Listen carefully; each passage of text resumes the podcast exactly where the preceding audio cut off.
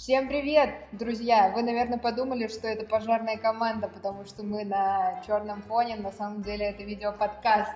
А все потому, что Петр и Владимир уехали в отпуск, и мы с Макаром взяли бразды правления в собственные руки. Да, это видеоподкаст номер пять, но это первый голый видеоподкаст. Сейчас было очень, очень неожиданно. Нет, у нас э, никакого харассмента по отношению к нашим зрителям сегодня. Что, у нас сегодня обычный номерной подкаст, номер... Он, он как бы пятый, но мы будем... Это пятый видеоподкаст. Мы будем идти по схеме обычного подкаста. Мы обсудим новости, мы обсудим комментарий недели, трейлер недели, премьеру недели и фильм с Патреона, который вы нам заказали. Да. Вообще, так вышло, что на этой неделе в основном короткие новости и, наверное, не очень значимые. Мы по ним пробежимся быстро. Давай. Вот, как мне кажется. Первая новость. Объявлена дата премьеры первого сезона «Властелина колец». Это, конечно, не новость для тех, кто нас слушает и слушает наши подкасты. Тот мог уже посмотреть первый сезон на Етикомобе, но на Амазоне он выходит, э, «Властелин колец», первый сезон. В двадцать второй год. второго сентября. Ждать еще очень долго, очень Зап- долго. Запомните эту дату. Отметьте ее в календаре красным кружочком. второго сентября, двадцать второй год. Никуда не идите, смотрите первую серию «Властелина колец». Мне кажется, нам недостаточно заплатили, чтобы мы вот прям, знаешь, настолько подробно рекламировали. Мне, мне кажется, люди пока что могут переслушать наш подкаст про «Властелин колец». И когда настанет премьерная дата, сравнить, насколько мы попали. Возможно, мы угадали все, а возможно, мы даже и не гадали, мы посмотрели все. Дальше. Это даже не новость, а скорее, ну, уже идем дальше. Вторая новость, даже не то чтобы новость, но актеров из отряда самоубийц, того, который первый, Дэвида Эйра, спросили, не хотят ли они увидеть режиссерскую версию Дэвида Эйра этого фильма. Вот, и в целом актеры поддержали и говорят, что да, почему бы и нет. А режиссерскую версию Снайдера мы можем увидеть? А давайте... Подожди, режиссерскую версию Снайдера мы увидели. Нет, давайте отдадим отряд самоубийц Снайдеру все сцены. А, чтобы он доделал. Он сделает отряд самоубийц Снайдер-кат. А подожди. Нет, это, кстати, это необычный заход. Я, я не думал об этом. А Дэвид Эйр что? Ну, а что? А просто, я, кстати, вообще не понимаю э, вот этой тенденции сейчас. Все стремятся э, в режиссерские версии. Это, конечно, хорошо, с одной стороны. С другой стороны, мы и шутим про это. Это тоже неплохо, да? Ну, как бы, еще один повод для шутки. А, но когда шутка-то становится реальностью, это немного как-то страшно. Оставьте... Оставьте режиссерскую версию только за Снайдером. Давайте только Снайдер э, у нас будет делать режиссерские версии, больше никто. Я не согласен. И Снайдер будет делать режиссерские версии других фильмов. Типа, представляешь, весь материал Андрея Рублева отдают Снайдеру. А слушатель от Снайдера, если... Нет, четырехчасовую версию слушателей даже я бы не захотела смотреть, если честно. Вот, кстати, опять про режиссерские версии. Джейсон Момоа говорит, что надо бы выпустить «Дюну» как четырех- или даже шестичасовую версию. Вот так вот. Первая часть. Первая часть. А, ну то есть «Дюна», которая сейчас выходит, это как бы «Дюна» часть один, я правильно понял? Ну так. Оу. И вот он сразу требует сделать ее подлиннее. Я, я правда, не знаю, насколько... Ну, мы пока, пока никто не знает, как много Джейсона Момоа будет в фильме, но, возможно, ему показали готовые фильмы, он понял, что его там не так много, и он думает, ну, нужна версия подлиннее, чтобы туда влезли все его сцены, там, флешбеки, не знаю, что, что-то, какую роль он исполняет. Кто читал книгу, возможно, знает. И, возможно, просто его фильм не так много, вот он сразу и заботится о своем будущем. Нет, Момоа, кстати, молодец. А, а что ему заботиться о своем будущем? Он и так звезда, он панк, он, типа, вообще настолько отбитый чувак. Мне кажется, ему без разницы по поводу именно своего э, скрин, скринтайма в фильме. Он знает, что просто, чтобы Дюна раскрылась, нужно ей дать чуть побольше времени. А учитывая, как мы эту Дюну ждем, я готова посмотреть хоть четыре часа, хоть шесть часов. Знаете, посмотрели «Ирландца», посмотрели «Снайдер Кат» Лиги справедливости, посмотрим и Дюну, ничего страшного не случится. Ну, так и есть, да. Но на самом деле, вот Момоа говорит, что он борется за видение Дени Вильнёва, чтобы ничего не было урезано. Да, абсолютно, все правильно. Мы хотим э, Дени Вильнёва, мы его любим. И если Вильнёв в «Дюне» как-то по-новому себя раскрыл, или раскрыл по-старому, но так, как мы себя любим, как, как мы любим, точнее, это, то почему бы и нет? Почему бы и да? Верно, верно. Э-э- вот, и последняя новость на сегодня, мы идем быстро, потому что реально с таким скрипом я давно не искал новости, это действительно была мертвая неделя в плане сбора, и парни уехали в отпуск, и как будто мир остановился из-за этого. Только, только мы не замерли. Катя сказала, давай, приезжай, будем писать. Ну, в общем-то, это такая, не знаю, кармическая справедливость, что ли. Должен быть видеоподкаст с, други, с другой частью состава. Вот. Еще про кармические справедливости. Вот новость, прям ну, не такая свежая, но свежая. Том Хэнкс впервые сыграет у Уэса Андерсона. Еще никакой информации нет, кроме места съемок. Место съемок Испания. Декорации что-то там под вестерн строят, но еще ничего не ясно. Ясно только, что Том Хэнкс и Уэс Андерсон. Вот э, я бы шутила шутку, что Том Хэнкс просто заменит Билла Мюррея у Уэса Андерсона. Потому что... Нет, ну Том Хэнкс э, у Андерсона прикольно, потому что э, на самом деле даже вот его культовая роль, которая Форрест Гамп, э, она немножечко андерсовская такая чуть-чуть. Ну... И поэтому его образ, он вполне вписывается в его фильмы. Поэтому, да, я хочу посмотреть на Хэнкса у Андерсона. Что он сделает? Это все хотят. Кстати, про Билла Мюррея они могли бы сыграть братьев или, да, да. или отца с сыном. Отца с сыном не знаю, но там старшего брата. Да. Дядю. Что-то такое. А Хэнкс, да, он же, помню, в «Облачном атласе» у него там было много разных костюмов, гримов, то есть вот эта андерсовская эстетика... Может быть, ему пойдет на пользу. Но интересно, что Андерсон, вот он еще не выпустил «Вестник по миру», или как он, фильм-то правильно называется? French Dispatch. French Dispatch, да. А у нас почтовый... Ну и даже не будет. Почтовый вестник? Как сейчас могу дико ложать название? Французский вестник. Но он же сейчас называется, там, огроменное название. Его же переименовали. Ну да, да. В общем... Но он не сидит без работы и, видимо, сразу находит себе новые проекты, сам себе их придумывает и реализует. Но мы закончили с этой частью, мы закончили с новостями. И здесь, по идее, обычно идет лучшая часть подкаста. Но, к сожалению, мы недостойны ее проводить. Только Владимир может это сделать. А мы не настолько плохие люди, чтобы заставлять Владимира из отпуска вещать нам... Патреонов. Но вы знаете, что каждого из вас мы любим и чтим, и вообще совершенно не важно, сколько вы нам донатите, пять долларов или больше, или меньше, мы все равно вас очень любим, и эти подкасты выходят благодаря вам. Да, да, да. Тем более, что фильм с Патреона мы сегодня обсуждаем. Обсуждим. Да, только я, я единственный, я не вижу имя заказавшего, но... Мы его вспомним, может быть, в следующем подкасте. Обязательно зачитаем всех патронов.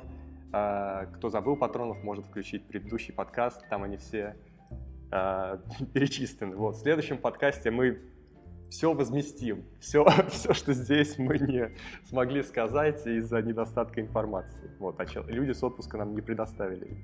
Не, не смогли. Вот. Они пытались. Так, а дальше у нас идут... Трейлеры недели. Трейлеры недели. Да, благо в этот раз... В этот раз мы посмотрели все трейлеры. Когда остается всего два человека, всем нужно смотреть трейлеры, как бы здесь без вариантов. Ну и плюс у многих фильмов, лично у меня, не было абсолютной уверенности, что это, чего мы ждем. Поэтому стоило посмотреть, стоило все это увидеть. И вот первый трейлер — это «Дом Гуччи» Ридли Скотта. Новый проект, да. Исторический, я так понимаю, про Гуччи. Да, про Дом Гуччи. Это очень интересно, кстати, посмотреть. Сейчас же идет тенденция именно документалистики, то есть про моду в основном снимают документальное кино в последнее время. Там кучу фильмов можно всяких разных найти. А это именно художественный фильм, и это очень приятно.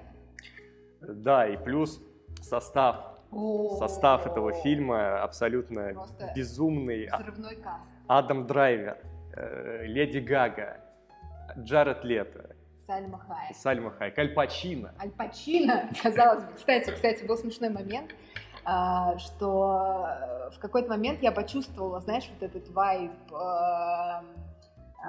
Мартина Скорсезе, вот этот старый, когда там идет, когда Адам Драйвер в трейлере говорит, что ну а как, это же моя семья. И ты, ты видишь Аль Пачино в этом трейлере, и немножечко такой... Слушай, вайп, типа. На самом деле, вот сейчас будет аналитика, сейчас будет аналитика. Катя сказала про Скорсезе, это на самом деле абсолютная правда, потому что сюжет очень скорсезовский, потому что есть семья, есть жена, которая явно мешается людям. То есть вот Леди Гага играет человека со стороны, который входит в эту семью, и видно, что она такая непонятная, как Шерон Стоун в «Казино», как э, да. жена Рэя Лиотта, как у Ди Каприо жена в «Волке». Ну, то есть вот эта тема, когда вот что-то такое вот мутное происходит с женой, есть семья какая-то сплоченная, и может произойти катастрофа все-таки. Женщина может внести хаос, правильно? Это спокойное существование. Может. А может и не внести, а... да внесет, да определенно внесет. Там прям видно по этому трейлеру, что она внесет. Потом... Ну что, мы, мы будем смотреть. Вот я, я кстати, очень вдох... вдох... вдох... вдох... Тебя очень вдохновил. Да, этот трейлер меня очень вдохновил на просмотр фильма. Да. Потратить много денег э, в я торговом готова, центре. Да, я готова отсыпать, вот сколько надо. Сколько у меня попросят, сколько вот там российские прокатчики попросят золотых монет. Я, я, я, я даже не про, не про прокат, про одежду, про духи, про вот это все. Прийти на сеанс. Слушай, я просто... и не против. Я и не против, то есть я готова как прийти как надо. Знаешь, как на Круэллу приходили люди там, там в париках, костюма. Я не против также прийти на фильм на Дом Гуччи. Есть одно но. У меня из Гуччи нету ничего примерно, как и из любого, из любого бренда одежды. Смотрите, наш Патреон. Новый тир на Патреоне. Скинуться, чтобы, чтобы Кате было в чем сходить на премьеру фильма Дом Гуччи. Но я предлагаю на самом деле другой флешмоб пройти от противного, то есть взять спортивки, всем надеть спортивки, прийти на Дом Гуччи и сфотографировать зал, что все... Это такое, типа, а, протест. Можно, можно, можно, да. Типа, элитарная мода, это не важно. Это, это, после всего того, что мы сейчас тут наговорили про Дом Гуччи, мы придем и скажем, элитарная мода, фу, этот люкс, он никому не интересен, вообще мода, она не нужна. Также мы через десять минут, когда смотрим фильм, Да, да. да. Что, да. что еще интересно, что еще интересно, а что интересно? Во-первых, Оскар не погубил карьеру Леди Гаги. Во-вторых, Адам Драйвер, походу, становится любимчиком Ридли Скотта, во всяком случае, в этом году, потому а что... Ты видела его новую фотосессию, скажи мне, для... Это фотошоп, для, для... это фотошоп. Ну ладно тебе. Подрисовали кубы. Ну ладно тебе, подрисовали.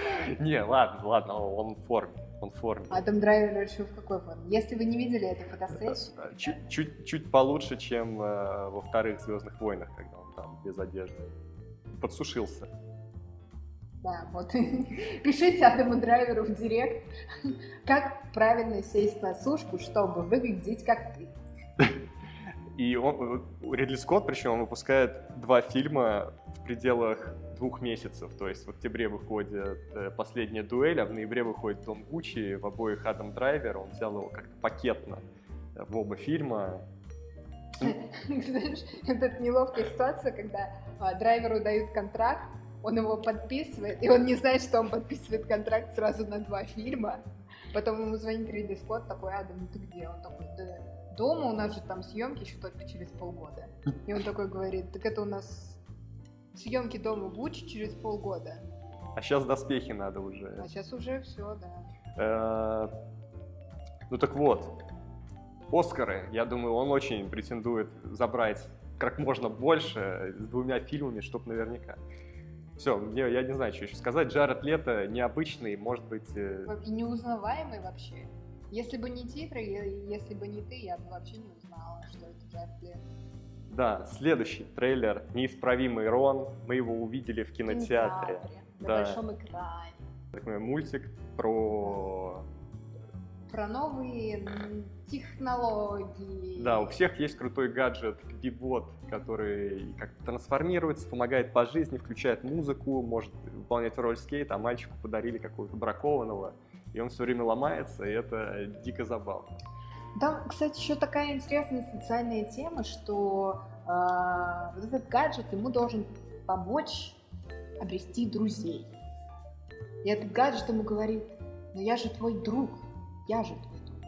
И это такая грустная история. Я уверена, я уверена, что я пойду, и я буду плакать и рыдать на этом мультфильме. Я уверена в этом на сто процентов. Главное не заснуть.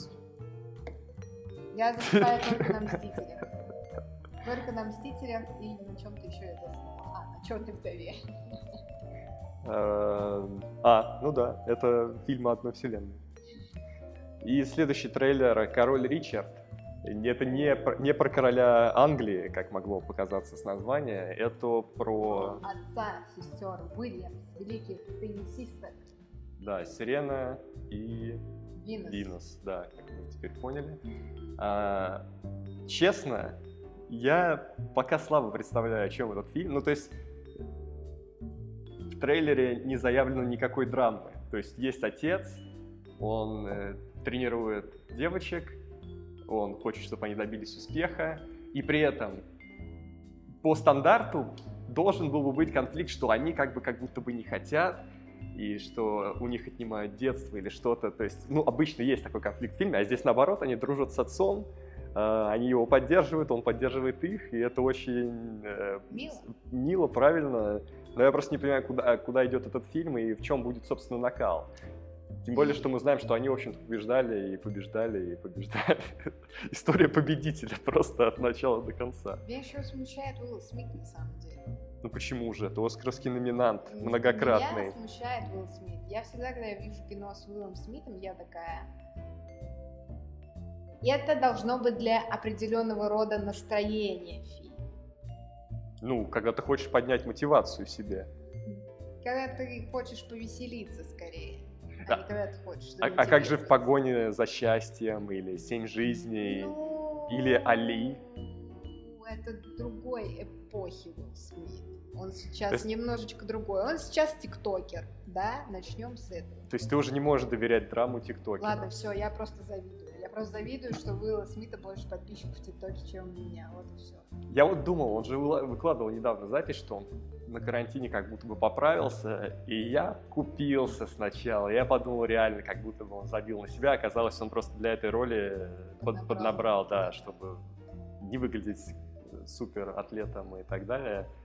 Вот. Но он грамотно все обыграл у себя это, в Инстаграме, в ТикТоке. Вот. Не, я доверяю Уиллу Смиту, но я пока не знаю, что будет с этим фильмом. Но, с другой стороны, это интересно, когда знаменитости посвящают фильм не себе, а своему отцу. Ну, то есть интересный такой, ну, классный жест, да, с одной стороны. И последний трейлер. Вы просили нас посмотреть его, когда мы обсуждали тот трейлер с «Красной пандой». И мы его тоже посмотрели в кинотеатре на большом экране. Да, «Энканто» называется будущая, грядущая лента Пиксара. Это же Пиксар, да? Ну, Disney, ну и Диснея. В любом случае. Да, про семью, в которой у всех детей и участников вообще есть э, необычные способности какие-то, не суперспособности, но просто там кто-то сильный, кто-то может пускать цветы руками, взращивать. Кто-то может поднять два шкафа. Да, и есть обычная девушка, которая просто обычная. А обычная, она же и сильная, да? Ну как? Обычная, да. Обычная женщина, ей равно сильная. Мне кажется, фильм, вот он к этому и будет идти. То есть сначала нам заявят, что она... У нее нет талантов, так скажем. Да. Девушка не может найти свой талант, и ей говорят о том, что... А чего ты ищешь-то? Может, у тебя и нет таланта, может, тебе и искать-то нечего, собственно. Ну вот, мне кажется, фильм будет о том, что она обычная, но потом она... Но она и сильная, в этом ее сила. Да. Сила... простоте.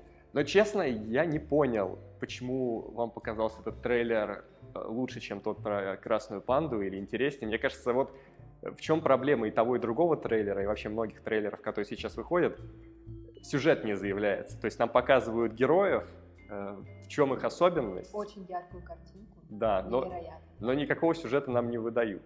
И, с одной стороны, как бы хорошо, окей, ну, можно принять на веру и пойти, просто заманившись на все вот это. Но, с другой стороны, хочется знать хоть немножко, о чем это будет. Наверное, во втором трейлере покажет. А с третьей стороны, э, иногда волнительно в этом плане, потому что если вы не заявляете сюжет в трейлере, может, у вас он слабенький, например. А может, и нет у вас никакого сюжета. Может, вы так чисто графику свою продаете. Да ладно, шутка, нет, мне кажется, это будет хороший проект.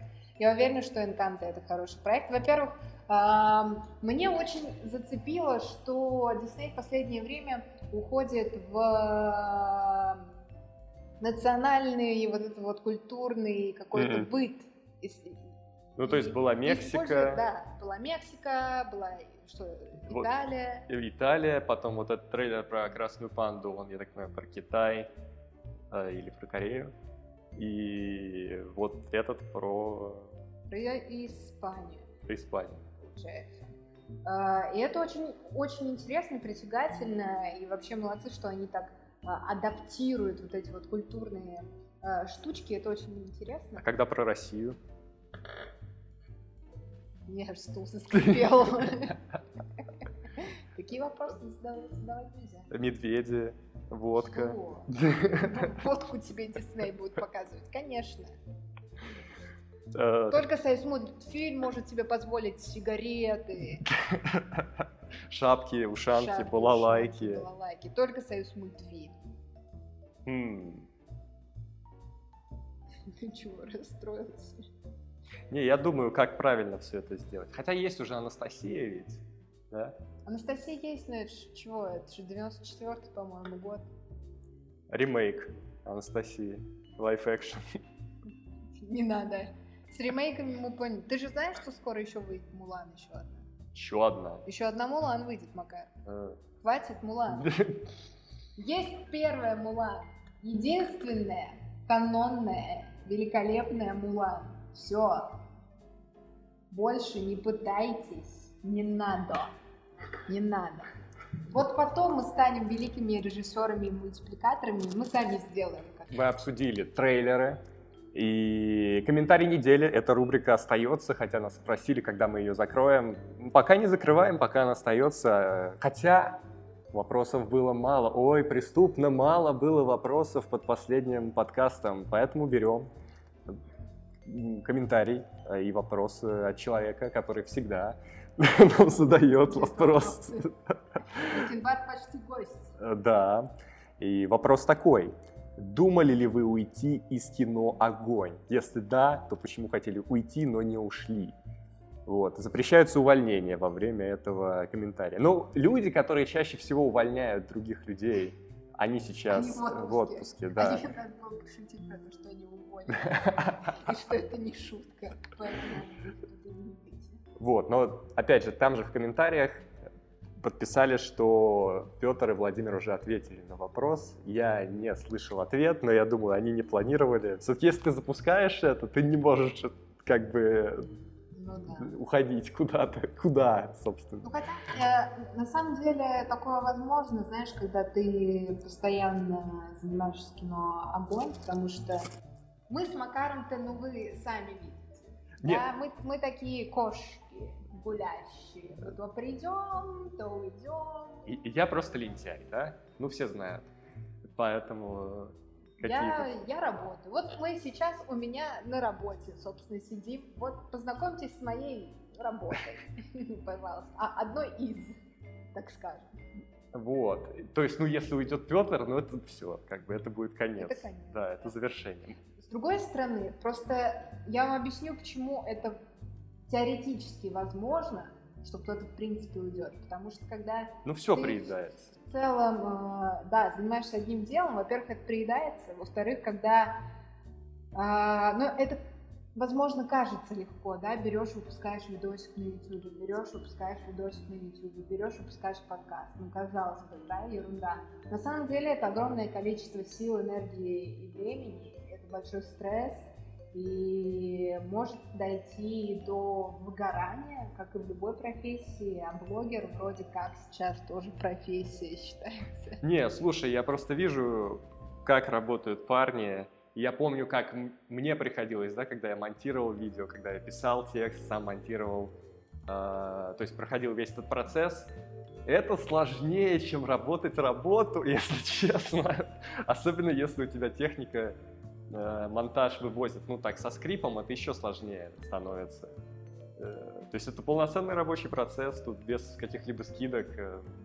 То есть, ну, не, не преумаляя, да, все остальные профессии, но это просто, ну, реально тоже, ну, сложно. И, и очень много времени занимает, и это ненормированный график, ты не знаешь, когда тебе остановиться. Иногда нельзя останавливаться. Так вот, Макар, думал ли ты когда-то о том, чтобы уйти из «Кино Огонь»? Я думал, что уйду, подкасты «Кино Огонь» покинул. Вот. И другие цитаты из трека «Откровения». Но да, но был такой момент, ну, может быть, два года назад, когда я что-то и на подкасты приходил раз через раз, иногда два подкаста пропускал. Уже люди такие... О, круто, что Макар в подкасте. Типа, давно его не было. Я такой, ну я же всего два выпуска пропустил, почему? Вот. А, да, был период, когда я думал, типа, может, ну все. Ну, то есть, если ты не выкладываешься на полную, не приходишь в видео уже, и подкасты ты как-то посещаешь редко, может быть, все. Я думал, ну, потом подумал... Как бы, ну, вообще-то это весело, как бы, надо делать это дальше. Я люблю эти подкасты, я люблю аудиторию и реакцию, и... Да, мне, мне просто очень нравится вести подкасты. И как радиожурналист, да, по образованию, я, я когда, когда веду подкасты, они выходят, я понимаю, технически я, как бы, отдаю дань, отдаю дань своему образованию в чем-то, да. Вот, то есть участвую в подготовке выпуска и в самом выпуске, то есть нормально. Я радиожурналист, как и планировалось, в общем-то, шагнул в ногу со временем. Вот так вот.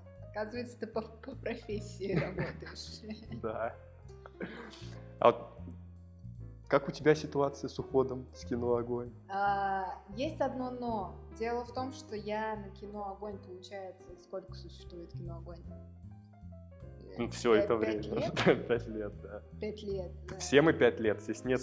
Всем пять лет, и дело в том, что я не помню многое уже в своей жизни. За эти пять лет очень много просто что случилось.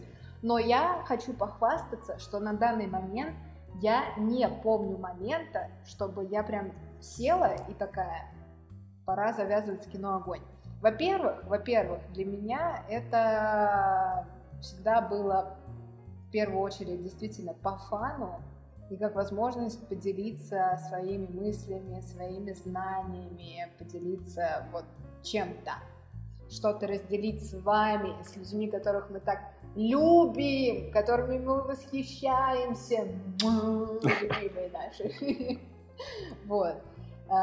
И это не значит, что я не отношусь к «Кино Огонь» серьезно, это значит только то, что Для меня, для меня «Кино Огонь» было и остается э, не работа, в первую очередь. Хотя то, что мы делаем, это действительно работа, и это большой... Я, я почти уверен, что когда ты делала выпуск про Гибли, это была работа. Это, это была еще какая работа. Вот. Но э, я просто к тому, что я не могу относиться к этому вот, ну, как к работе там в офисе, знаете. Э, и у меня никогда, это просто для меня несовместимые вещи, а это значит, что я автоматически себя как-то вот спасаю от этого выгорания, от усталости, еще от чего-то. Но бывают такие моменты, что, ну вот, например, у меня проблемы со здоровьем, и если я чувствую, что я не могу записать... О, Макар Евгеньевич. Уходит. Уходит на перерыв. И у нас Макар, слава богу, не боленький. Вот. И когда у меня случаются какие-то проблемы со здоровьем, я, например, не могу писать подкаст или не могу приехать там на видеосъемку или еще что-то, я могу спокойно сказать ребятам о том, что, ребят, ну вот такие дела, извините, пожалуйста. И еще ни разу я не помню ни одного момента, чтобы кто-то из вас меня упрекнул в том, что я что-то, чего-то не сделала, не доделала или не дожала. Такого не было. Или уволил сразу. Нас просто сразу увольняют. Нет такого, что какие-то претензии. Что-то не так, сразу уволил. Нет, сразу появляется поддержка. И опять же, коллектив. Это тоже очень мощная штука, и готов ли я отказаться от тимбилдинга, да, в этой компании? Нет, абсолютно не готов. Никто не знает, как у нас проходит тимбилдинг пока. Ну, кто-то знает, кто-то не знает. Никто не знает, никто... А, а как же люди, которые были с вами в баре, например? А, да, люди, которые приходили к нам в бар Шрёдингера, подают класс. Вот это было круто. Вот это была практически сходка «Кино Огонь». Здорово. Блин, здорово, классно. Просто все, что мы делаем, это здорово, это классно. И самое главное, что мы это любим. Поэтому э, как можно вообще отказаться от того, что ты любишь? Мы же не мазохисты, правильно? Правильно. Ну вот. Что ж, я думаю, мы мощно ответили на этот вопрос. Все, закрыли эту тему. Мы остаемся, все остаются. И подкасты, и рубрика «Комментарий недели» тоже остается и не закрывается. Все на своих местах. Да, и как обычно, сейчас мы обсуждаем премьеру недели, уже какое-то время прошло, уже это даже не премьера недели, но это фильм «Круиз по джунглям». Я вам сейчас объясню, как это было. Это было буквально... Давай, давай я расскажу. Давай, давай. Давай я расскажу. Давай. Значит, кратко. Владимир и Петр уехали в отпуск. Я пишу: Макар, для нас это отличная возможность с тобой записать видеоподкаст. Давай сделаем. Макар такой говорит: давай сделаем. Но в офис мы в наш не попадем, потому что Петра с Владимиром нет. Я говорю: приезжай ко мне в офис. Мы, значит, договорились, все устроили. Я такая говорю: а что будем обсуждать? Давай, может быть, какой-то спецвыпуск или еще что-то. Макар говорит: нет, давай обычный выпуск сделаем. Посмотрим, значит, сходим кино новое. А я абсолютно без понятия, что сейчас в кино выходит. Как-то вот, ну, не слежу последние пару недель. Думаю, ну ладно, хорошо. И Макар такой говорит: пойдем на скалу. Я такая думаю: ну, скала, скала. Причем я даже не понимала, что Макар имеет в виду. Фильм «Скала» какой-то, который я не слышала. Или «Скала», в смысле, Джонсон. Мы, значит, приходим в кино. Макар уже нам купил билет, и он мне ждала, потому что я там всегда опаздывала. Я прихожу, я говорю: Макар, а, а что за фильм-то? Покажи мне постер, я постер не вижу. И Макар ходит, ходит, и мы уже буквально подходим к нашему залу, и там висит постер «Круиз по джунглям», и Макар такой: вот этот фильм. И, и, и меня просто кидает в истерику. Я такая: то есть ты хочешь сказать, что я после семичасового рабочего дня приехала к тебе смотреть кино «Круиз по джунглям»? Да, тут нужно было видеть лицо Кати, это был сюрприз. А, кстати, это был сюрприз для меня, что это сюрприз для нее, потому что я думал, что «Скала» — это уже такой бренд, что как бы ни с чем не спутать. Вот, и опять же, именно такое кино и нужно смотреть после семичасового рабочего дня. А вообще забавно, да, я могу кичиться, что я там люблю Линча, я смотрю Бергмана, но когда выходит фильм со скалой, скалой. я включаю абсолютного парня, да, и иду слепо, да, потому что я доверяю этому человеку. Ну, э, нужно оговориться, что сразу вы идете на этот фильм чисто по фану, чисто по фану, ну, да. Не на серьезный счет. Чисто по-моему. Ну, это ж приключенческие комедийные просто проекты. Ты, просто мы же говорили о том, что почему такие низкие оценки критиков? Ну, мне кажется, Скалу как-то все время обижают. обижают. Да, у него максимальный фильм — это «Форсаж», по-моему, какой-то. «Форсаж семь», что ли. Грустно. Не, не ценят, хотя у него есть замечательные авторские работы вроде «Кровью и потом», да, «Широко шагая».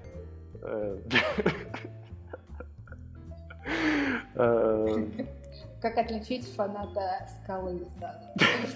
Идете вы, идете вы на свидание с Макаром. Вот вы, вот девушка или парень, впервые в жизни идете на свидание с Макаром и решаете поговорить о кино. И спрашиваете: Макар, а что, а что вот тебе нравится? Расскажи, пожалуйста, вот, вот, вот что ты смотришь? И Макар начинает говорить: ну, знаете, я там люблю Линча, вот я Бергмана всего пересмотрел, Годар, да, вот это круто, Феллини, обожаю.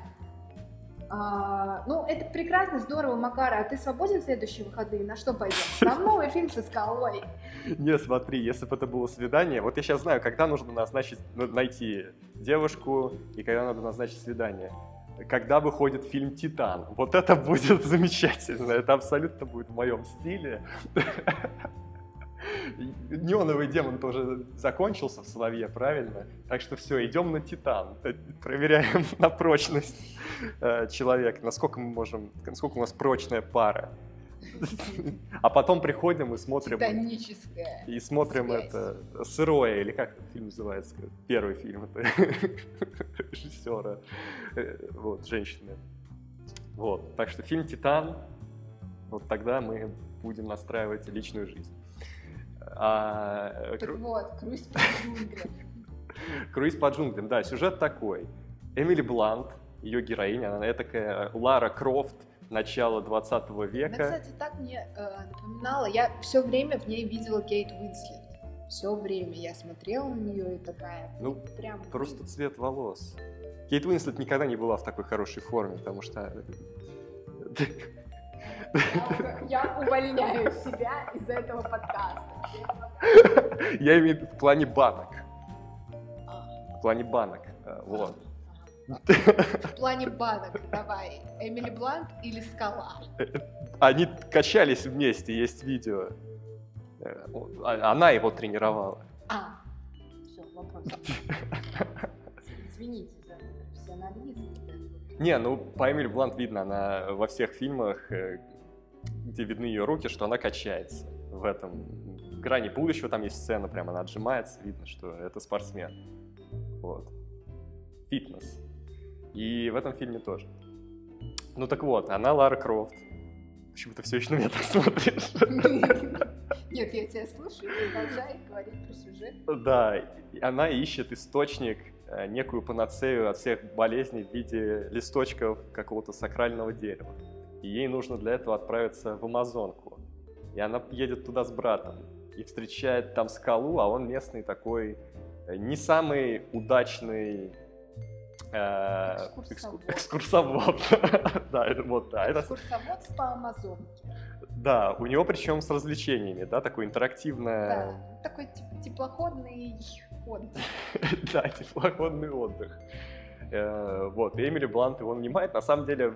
Весь сюжет этого фильма, вот чего в нем нет, это оригинальности почти никакой, то есть весь сюжет этого фильма, это сюжет фильма «Мумия», первая часть. Забавно, что Скала имеет отношение к «Мумии», ну, ко второй части, но это весь сюжет «Мумии», то есть там тоже Рэйчел Вайс, ее брат, они находят такого немножко дикого мужичка, который знает места, он такой типа «не-не-не, не поеду», они ему «на тебе пачку денег», он такой «ну ладно, раз с деньгами, то погнали». Вот. Потом они проникаются, любовь. Ну, то есть вот все, вот это просто абсолютно сюжет «Мумии», даже вплоть до того, что они там оживляют э, неких древних воинов, конкиска... конкистадоров. Вот.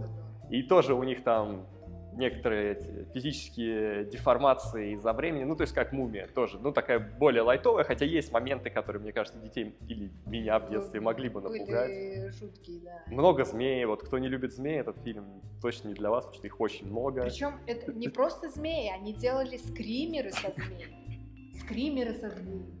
Дисней, вы вообще... Вот. Это что касается сюжета, сюжетного наполнения, но вот дальше только плюсы. все, что сказал. То есть сюжет — это минус в целом. А теперь... Благо его как бы обвесили хорошими декорациями, хорошим, ну, графика там перемен, с переменным успехом, да. Хороший, и кошку они, конечно, отрисовали. Кошка халтурная. Кошка халтурная. Ну, она такая мультяшная. Как будто они ее в последний момент, знаешь, решили приблизить. Как будто она к сюжету не имеет совершенно никакого отношения. У нас есть... А потом Дисней такой, а помните, какую Энголи? Нет, это, это у, у нас есть наработки из книги «Джунгли», вот какой-то макет его не использовали. Берите этого кота. Вот, э, да, есть такой косяк за этим фильмом.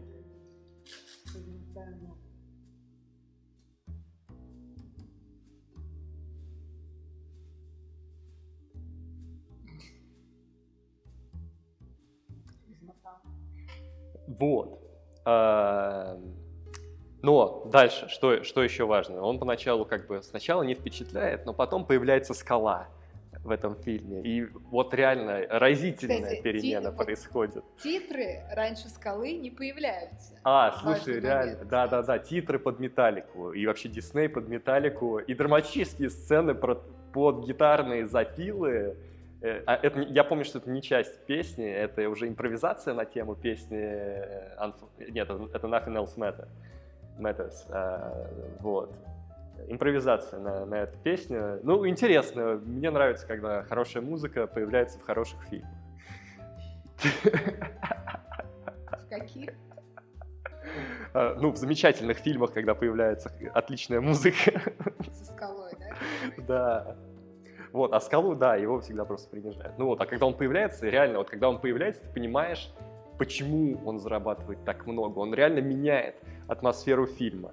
Без шуток, я даже видел, как Катя изменилась вот на сеансе, когда появилась скала, просто это был трепет, вот, вот что это было. Я делала вот так все время. Ты видел, Макар, ты видел? Видел?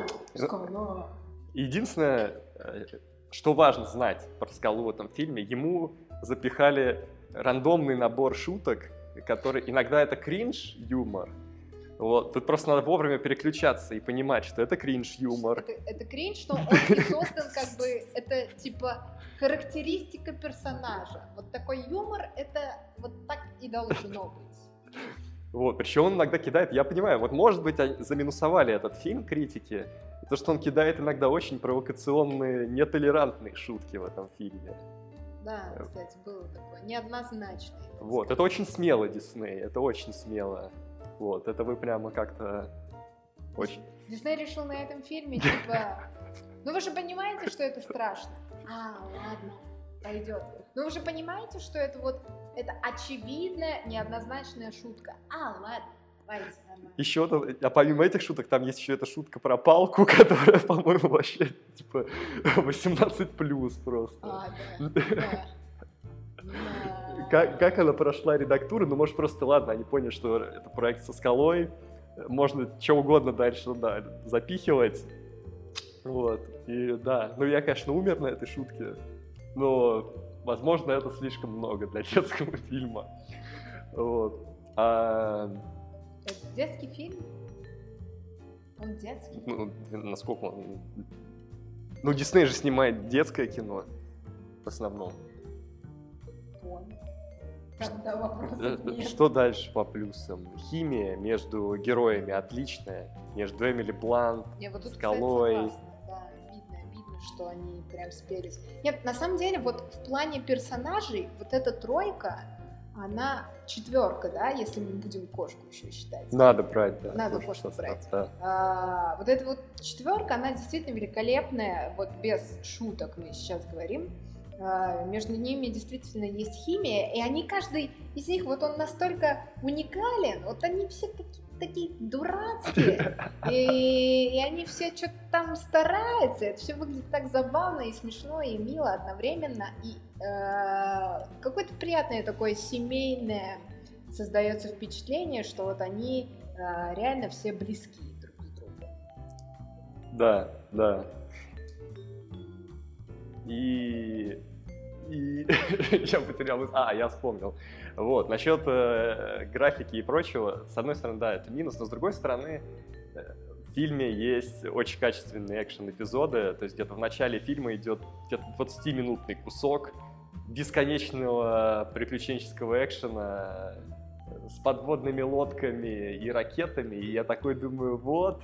Вот, вот это кино, вот, вот, так и должен, вот так должен выглядеть развлекательный фильм, а то сейчас развлекательное кино — это когда что-то полфильма трёпа, потом в конце какого-то экшена дают, ну такого слабенького. Вот этот фильм, он, может, где-то в, в конце уже в этом плане проседает, но большую часть фильма реально есть хороший экшен, э, хорошие шутки и химия между персонажами. В конце есть, вот, ну, чуть-чуть они забуксовали, как критики пишут, минус пятнадцать минут этому фильму, и он будет намного лучше. Ну, может быть, вот, в принципе, они могли бы немножко пошинковать в этом плане.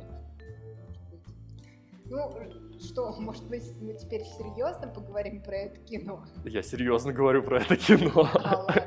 Ну, я просто быстренько скажу. Давай. Вы сейчас поймете мою оценку. А, еще «Дурацкие злодеи» там есть. Тоже... забавные. Дурацкие злодеи, которые из Breaking Bad актер, который Тодда играл. Вот. Ага, вот этот немец. Да, да, да. Тоже выложился максимально. Вообще прикольно, что в этом фильме много разных злодеев. Они все, конечно, такие, ну, типа, слабенькие, но они забавные, с ним норм. Эти, которые конкистадоры, они еще и, ну, как-то дизайн у них интересный. Да. У них тоже, типа, у каждого своя уникальная, а, уникальное проклятие. Да. Вот. Да. Это интересно. А так, теперь серьезно. Теперь серьезно.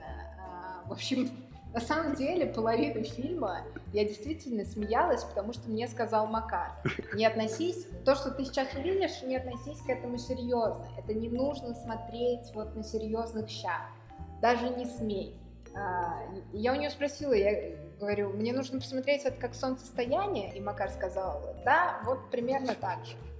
А, я именно поэтому в целом-то и не была в фильме разочарована, потому что я смотрела вот по установке Макара Евгеньевича. Ну, нужен правильный настрой всегда. Нужен правильный настрой, да. Но если говорить серьезно, на самом деле, ребята, ну... Ну, это очень утомительно, на самом деле. Это утомительно. И если вы не готовы покекать, если вы не хотите идти вот на кино и кекать, иногда через силу, но кекать, то тогда не надо. Потому что даже я, вот несмотря на то, что шла обсмеяться, да, не кино посмотреть, а смеяться, типа, на стендап скалы пришла. А, я вот к середине фильма подустала, как-то утомилась. У меня было такое, что я сижу, сижу и такая думаю, блин, бы эти сцены сейчас вот промотать быстренько. Ну, что они все равно тягучие, ничего там не происходит. Скала не шутит, на гитаре не играет. Эмили Блант тут либо нет, либо она просто с серьезным лицом стоит. Ну, короче, нет. Вот. Э-э- огромное количество сюжетных штук э- непонятных, типа немецкая подлодка, чуваки. Э- Не, ну это чистый типа, фан, ну как это, бы. Это чистый фан, типа Амазонка, да, вот это вот. Времена, видимо, ну какой там? Первая, Первая мировая, но ну, там заявляется, да. Заявляется Первая мировая война, Амазонка, там, значит, племена и тому подобное. И тут внезапно в Амазонке немецкая подводка. Ну, типа, о, вот если вы не готовы увидеть это и сделать вот так, типа, подводка. Ну, это так и надо было сделать, я так и сделал. Вот, то, ну, ребят, тогда вот не стоит, абсолютно не стоит. И я, я даже не знаю, про что сказать. Ну, просто весь, весь сюжет, вот он, вот он, вот он настолько... Эм, забыла вот это слово. Клишированный, шаблонный. Клишированный, шаблонный, но еще абсурдный, вот. Настолько еще абсурдный до, до невозможности, что там, э, если вы смотрите кино из разряда «разрешите докопаться», вы будете докапываться каждые тридцать секунд. да, не нужно, да, типа, не, не насилуйте себя, не насилуйте себя. Покекать, да, насиловать себя нет. А, вот что мне резануло ухо, по-моему, Скалу озвучивает другой актер, не тот, которого всегда озвучивает, это прям сразу а, бросается ну, в глаза. А, а еще момент такой, который меня немножко, ну так, не то что удивляет, но я просто не знаю, насколько это правильно в детском фильме. Все за деньги. В этом фильме все отношения между героями — это деньги. Никакой дружбы, ничего. То есть нанимает его за деньги, и у него друзья-индейцы за деньги. Меняется. Потом же все меняется во второй половине фильма. И даже когда они попадают в племена, и там где даже когда они встречают торговку Сэм, понимаешь, она, она, она, она не все делает за деньги. Ну, очень много что-то все держится на деньгах там. Ну, тут согласна. Тут ты нам не доплатил, ты не доплатил, ну, да, постоянные да, торги, да. Торг со злодеем за листики тоже как ну, бы... Ну да, ну да, но с другой стороны... Коммерция одна. С другой стороны, это вот, э, это выкрик против капитализма. А, прикинь, компания Disney делает выкрик против капитализма. Блин. Не, мне кажется, они это наоборот дело. Показывают, что, ну, как, как все устроено сразу детям.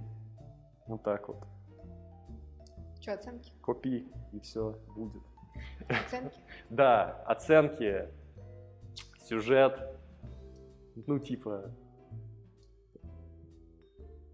десять. Не знаю, ну шесть, шесть, шесть. Проверенный сюжет, он работает, типа, что-то такое. Я поставлю пять. Ну, я вот думал, можно и пять поставить. Ну, шесть, пять, вот. Актеры девять, замечательные актеры, Скала. Вот актеры восемь я поставлю, да, хорошо было, и химия была, и персонажи, блин, вот прикольные персонажи, взаимодействие между персонажами здорово. И последний пункт — это атмосфера, я ставлю восемь, атмосфера фана. Музон нормальный, все четенько. Ну, я за атмосферу ставлю пять, но потому что графон, чуваки, графон — это too much. Ну, я думал, он, кстати, будет хуже. Я думал, он будет хуже. Он был лучше, чем я думал, поэтому нормально. И общий балл... Вот, кстати, я вышел из зала, я подумал, я поставлю восемь, но я думаю, это все-таки семь, да, это все-таки семь. Хотя очень... Ну, это семь, которая стремится в восемь. Я поставила пять, по-моему. Че так мало, ё-моё. Я не помню, я поставила то ли пять, то ли шесть, пять, по-моему, пять. Да неужели это хуже, чем «Вдова»? Да. Хотя на «Вдове» я уснула, а тут мне даже поспать не дали. Вот, я, я, я теряюсь, я не понимаю сейчас Катю, как это происходит. Вот, ну ладно. Я просто видел, я знаю, что ей все понравилось. Вот. Свидетель. Свидетель протестует. Ладно, хорошо, да, давай дальше. Да. Фильм с Патреона под названием «Пианино». Это уже, я так понимаю, классика, это «Оскары», это девяносто второй год, да. Это Каннский фестиваль. Режиссер, которого мы не смотрели да. никогда до этого. Но поэтому мы и сохраняем Патреон, люди нам, нас знакомят с чем-то, и мы, в общем-то, рады всегда, ну, почти всегда, знакомиться с новыми фильмами. «Пианино», причем «Оскары», два «Оскара» за женскую роль. И забавно, ой, не забавно, но просто интересно, что девочка получила «Оскар». А ей лет, ну, типа, лет десять, не знаю. Как а, второстепенный, да. второстепенная женская роль, да. да? Она стала второй, самой молодой. И я думал, где она, она ну как ее, там, погубил «Оскар», нет, а оказалось, она же играла в, людей, в «Людях Икс». Ого! Э, она играла вот эту, у которой волосы, с одной стороны, темные, с другой стороны, такие белые, типа... Круэллу? Нет. Она главная героиня первой части и, по-моему, второй. А, я не разбираюсь вот в ваших комиксах. Вот в оригинале Роук, Роук она в оригинале, я не знаю, как она в русском э, переводе. Ну, короче, у нее карьера-то все-таки пошла, и даже чуть-чуть еще теплится. Вот, о, о чем фильм, Кать? Тебе он больше понравился, так что рассказывай. А, значит, действие происходит в веке, так, наверное, в восемнадцатом-девятнадцатом, девятнадцатом, да, скорее всего, в девятнадцатом веке. А, есть вдова, которая перестала в определенный момент говорить, то есть она немая. А, у нее есть дочка, и эту вдову семья выдает замуж за мужчину и отправляет ее через бушующее море. И с дочкой, естественно, и с ее пианино. Это музыкальный инструмент, который она очень любит, она постоянно на нем играет, и для нее, как она сама своим вот этим детским закадровым голосом объясняет, для нее это способ выражения, то есть так она и говорит с помощью музыки. А, да, там есть интересный ход, что она сразу обозначает, ну, то есть в фильме много закадрового голоса, и это детский закадровый голос, но при этом это голос героини, и она говорит, что это... Потому что она, она, она, она мыслит. Она, она перестала говорить в шесть лет, по-моему, именно поэтому она, видимо, даже и не знает, как звучит ее взрослый голос. Погоди, а там же дочка рассказывает историю, что да, после смерти мужа... Да, а вначале она говорит, что она перестала говорить в шесть лет. Кому верить? Это все же, там же, она же рассказывает ей сказку, по идее, про мужа, она же ей это же сказка. Обманывает ребенка. Ну, в общем, не особо внимательно, значит, мы смотрели это кино. Так, мы продолжим. И, соответственно, женщина э, приплывает в Новую Англию, как я понимаю, да. э, где... Э, Где она ждет, когда за ней придет муж и да. заберет, заберет будущий ее муж. И ее вещи. И, вот, ее и, и он приходит только через день, они еще переночевали на пляже. Да, в ужасную бурю. Это было, кстати, очень страшно. Я так переживала за них, мне их было так жалко. Кстати, палатка реально очень хлюпенькая. То есть просто... Это и не палатка, как я поняла, это кринолин. Ну, короче, это жестко, реально очень холодно. Тем более, что рядом с морем, и там погода не то чтобы сильно да, жаркая. Да. Поразительно. Вот, и приходит муж э, со свитой, забирает все вещи, но, говорит, пианино не понесем. Не сможем. Не вот сможем. Это первая ошибка. Да. Это первая ошибка. Вот сразу видно, что отношения не пойдут. Вот сразу да. видно, что не пойдут. Шаришь. Да. Шаришь. Это просто, это ключевое. Реально надо было все бросать, тащить пианино. Да. И фильм, в общем-то, про это. Это самое важное. Вот, просто первая просьба, и вот сразу не прошел проверку. И, в общем-то, свита, это, получается, местные жители, Есть. это коренной да. народ, коренное население, и у них там интересные такие татуировки. И, и, и там этот Харви, Харви Кейтель, один из, я не знаю, он то ли связной между индейцами и, и американцами, и Сэм Нил играет мужа, вот. И, и, и, и, в общем, они все переносят, это, происходит свадьба, э, но героиня хочет вернуться на пляж, поиграть на пианино, и она просит героя Харви Кейтеля отвезти ее, вот этого связного между индейцами и Бэйнс. американцами, да, Бэйнс, Бэйнса, и он идет, и она играет, и он слушает. И здесь другой возникает момент, да, то есть мужчина, который решил слушать, согласился слушать, послушал, вот, сразу получает все симпатии.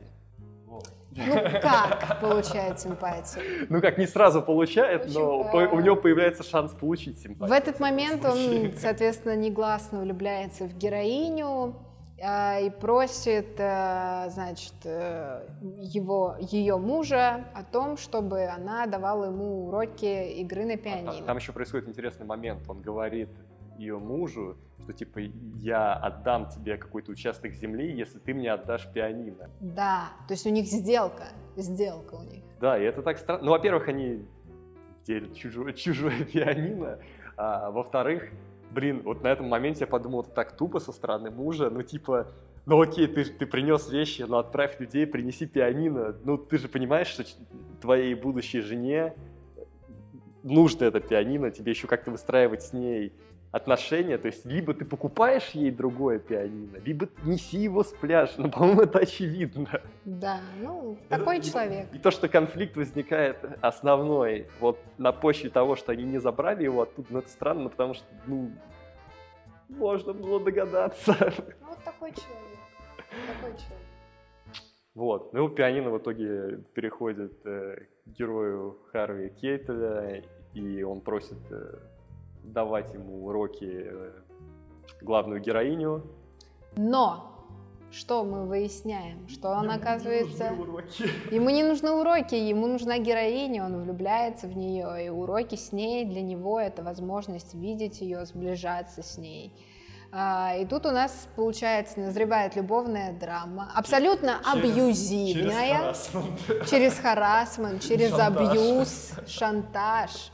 Вот. И очень интересно, на самом деле, за всем этим наблюдать. Я э, на самом деле абсолютно влюблена в этот фильм. Я очень счастлива, что нам его заказали, и что я его посмотрела, я ему поставила высокую оценку.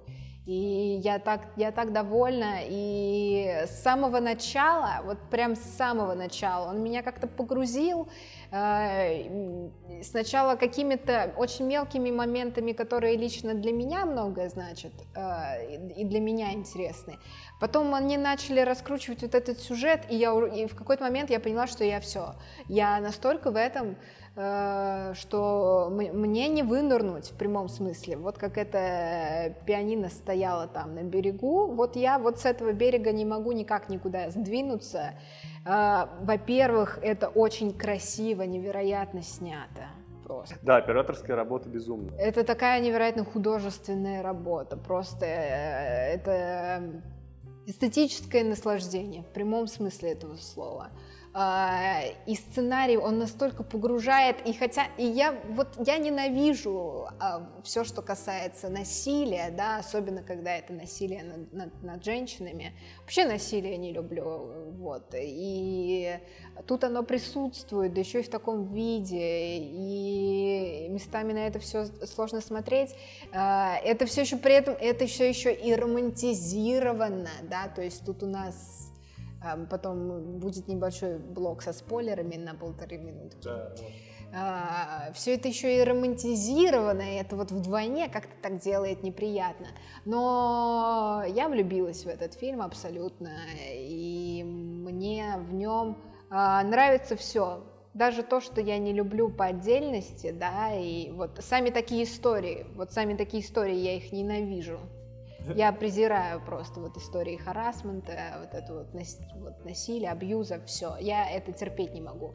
Но конкретно в этом фильме меня это заставило влюбиться в работу. Это несправедливо. Вы этого хотели, вы этого добивались, вы этого добились. Спасибо, молодцы. Не, у меня по просмотру осталось впечатление, что просто два слабых мужчины без конца мучают бедную женщину. Мужчины действительно слабые. Мужчины действительно слабые, а вот женщина, кстати, для тех времен оказалась очень сильная. Помнишь ее взгляд, когда... Ну, там много взглядов, в принципе, от нее. Когда ей отрубили палец? Да. Это уже блок со спойлерами, видишь? Да, это уже блок со спойлерами. Так, ладно, все. Блок со спойлерами. Или, или тебе есть еще что-то сказать без спойлеров? Да нет, давай перейдем. Блок со спойлерами. Значит, э, говоря про романтизацию, да, э, ста- стокгольмский синдром. Я это не понимаю, не признаю, это не является нормой, это не должно являться нормой, это психическое, психологическое насилие, психическое нарушение вот здесь, вот, вот в мозгочке. Это нужно беседовать со специалистом, с врачом, с психотерапевтом. Во-первых. Во-вторых, про отрубленные пальцы. О, это, кстати, реально очень напряженная сцена. Да. Она, она, она, она, во-первых, очень неожиданная. То есть... Она неожиданная, но при этом для нее висело чеховское ружье. То есть там в какой-то момент в фильме показывают игрушечный топор, и им бьют девушки по рукам. Да. То есть эта сцена, как бы, она предварительно заявлена. они да. готовили постановку. Да, да, да. То, то есть эта сцена заявлена, интересно, что она в итоге сыграла. Вот, но я до конца такой думал, нет, ты не можешь с ней так поступить, нет. А в итоге? Ну, это, опять же, это на самом деле, опять же, показывает слабость э, мужского персонажа, а не его силу. То есть он в этот момент пытается быть доминантом, а на самом деле оказывается слабаком.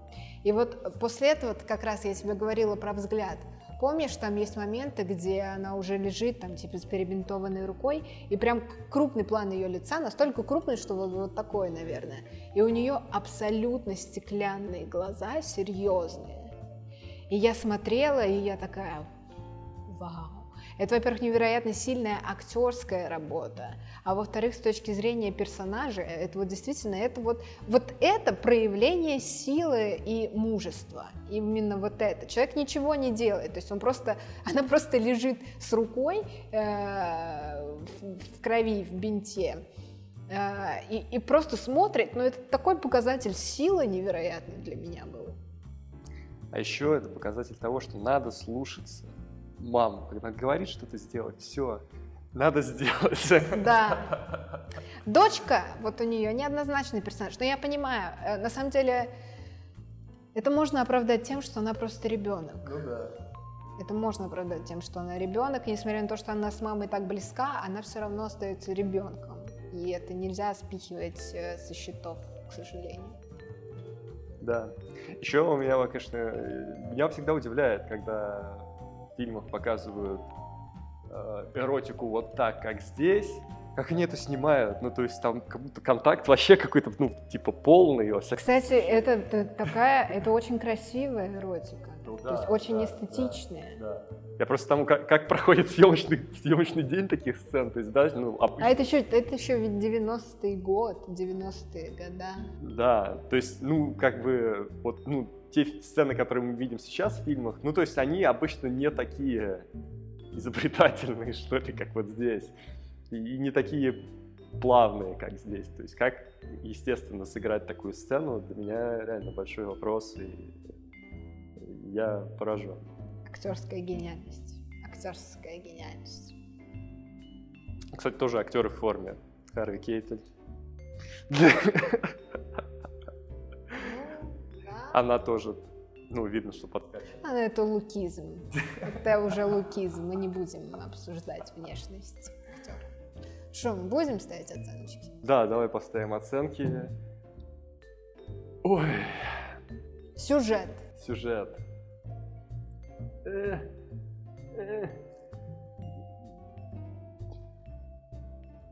Семь. Девять. Актеры... девять.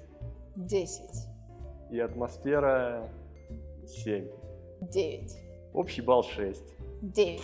Ну, это просто не мое кино. Как, какой, какие-то моменты я чувствовал, что я коннекчусь к этому фильму, каких-то я чувствовал дисконнект, потом опять коннект, и по итогу я такой думаю, ну, все-таки не, не то кино, которое я, возможно, стал бы смотреть сам. Вот. Конечно, где-то я получил удовольствие, где-то нет, ну, как-то... По-разному, я по-разному смотрю. А, вот еще какой момент в этом фильме тоже философский. Как мы привязаны к своим вещам. Да. На самом деле, кстати, когда я читала про фильм, там... Э, я, вообще, это очень книжное кино. Очень книжное. Я такое чувство, что как будто снято ну, да. по книжке. Я была уверена, что есть... Э, что, ну, Основа, в основе лежит какой-то роман или там повесть, по крайней мере, что-то из этого. На самом деле нет, это оригинальный сценарий. И режиссер а, планировала, да, там же женщина-режиссер, а, планировала сделать инструмент переходящим от одного человека к, к другому, то есть сделать инструмент таким. Да, режиссер Джейн Кэмпион. Женщина. Режиссер Джейн Кэмпион, да. Вот как а... раз Оскар за лучший сценарий за этот фильм. Вот, вот, хорошо. А, хотела сделать а, пианино переходящим от одного человека к другому и на основе этого выстроить сюжет, но решила, что это будет слишком. Вот. И здесь получается, что Пианино — это не просто музыкальный инструмент, а инструмент коммуникации, инструмент общения, связь между героями, она буквально построена на этом пианино. И, как, и что они сделали в, вот, в развязке, в концовке этого фильма, это, конечно, сумасшествие. А я, слушай, вот еще чего удивлен, как этот муж... после того, что он сделал, пытается наладить контакт снова, типа, ну, все будет нормально. Да. Такие устои, мне кажется, просто для века это нормально. Что это просто нормально для времени своего. Ну... Смирение, типа, так же было принято.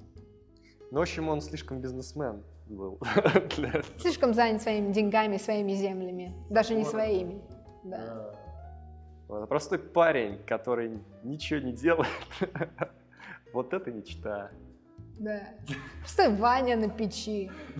Вот кто вам нужен, девчонки. Всегда можно прийти к нему. Вот, все нормально. А, и крутая сцена в конце, когда пианино падает, и она... Да. Фух. Да. Реально, я думал, что я, сейчас я это испугалась. Так закончится. Я, да, да, это так закончится. Но я, рада, я рада, что они... Все-таки хэппи-энд. Хэппи-энд. Я все-таки рада, что хэппи-энд. Все, слава богу. Вот такой был наш первый совместный с Екатериной видеоподкаст. Мы, может быть, еще не в полную силу, да, мы только настроились, как это надо делать. Говорится, первый. И мы даже не у себя дома. Возможно, вы слышите сейчас ужасный звук, вот, но благо вы видите нас. Наши лица. Возможно, это не плюс. Вот, я даже еще не придумал название этому составу. Какой это может быть состав? Нетипичный состав. Нетипичный, да, состав «Кино Огонь». Вот. Призрачный состав «Кино Огонь», да? Мы же с тобой призраки, нас с тобой не существует. Да, да. Призрачный да. состав «Кино Огонь». А, вот, но и, конечно, традиционно вы можете, вот что типично абсолютно, как обычно, призываю вас подписываться на каналы «Кино Огонь», «Пожарная команда», «Кино Огонь» подкаст, соцсети наши, инстаграмы, твиттеры, там общие, частные.